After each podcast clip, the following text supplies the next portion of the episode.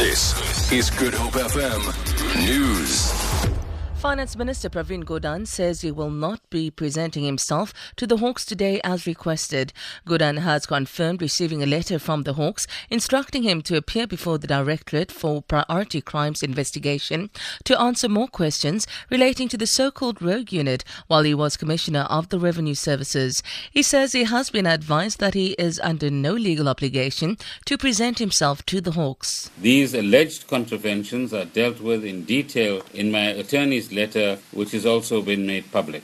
They advise that the alleged charges are wholly unfounded. I therefore do not intend to present myself for a warning statement for many considerations. I remain committed to assist the Hawks in any bona fide investigation as stated in my statement. I have a job to do in a difficult economic environment and to serve South Africa as best I can. Let me do my job.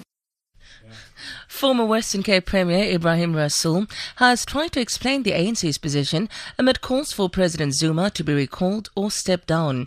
Rasool says the approach by the ANC is one of pride, especially when such calls are made by people from outside the party. Rasool was speaking during an address at the Cape Town Press Club.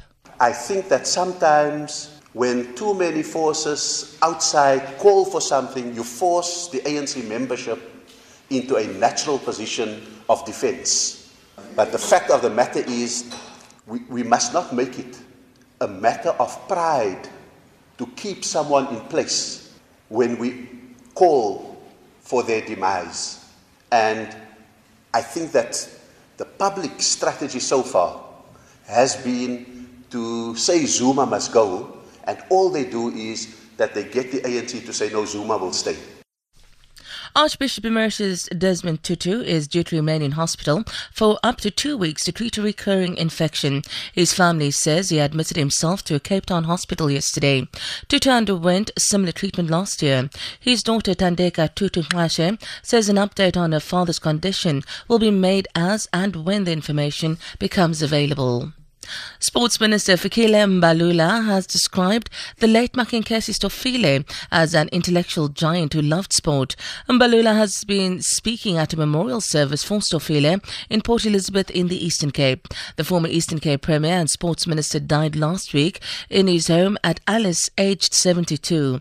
Mbalula says Stofile advocated change. Uprastov have played a meaningful role in the development of sport and nobody must ever and will ever say there is history in this country of sport development and its evolution and administration without Reverend Makenkesi Stofi. We are where we are today because they laid the foundation.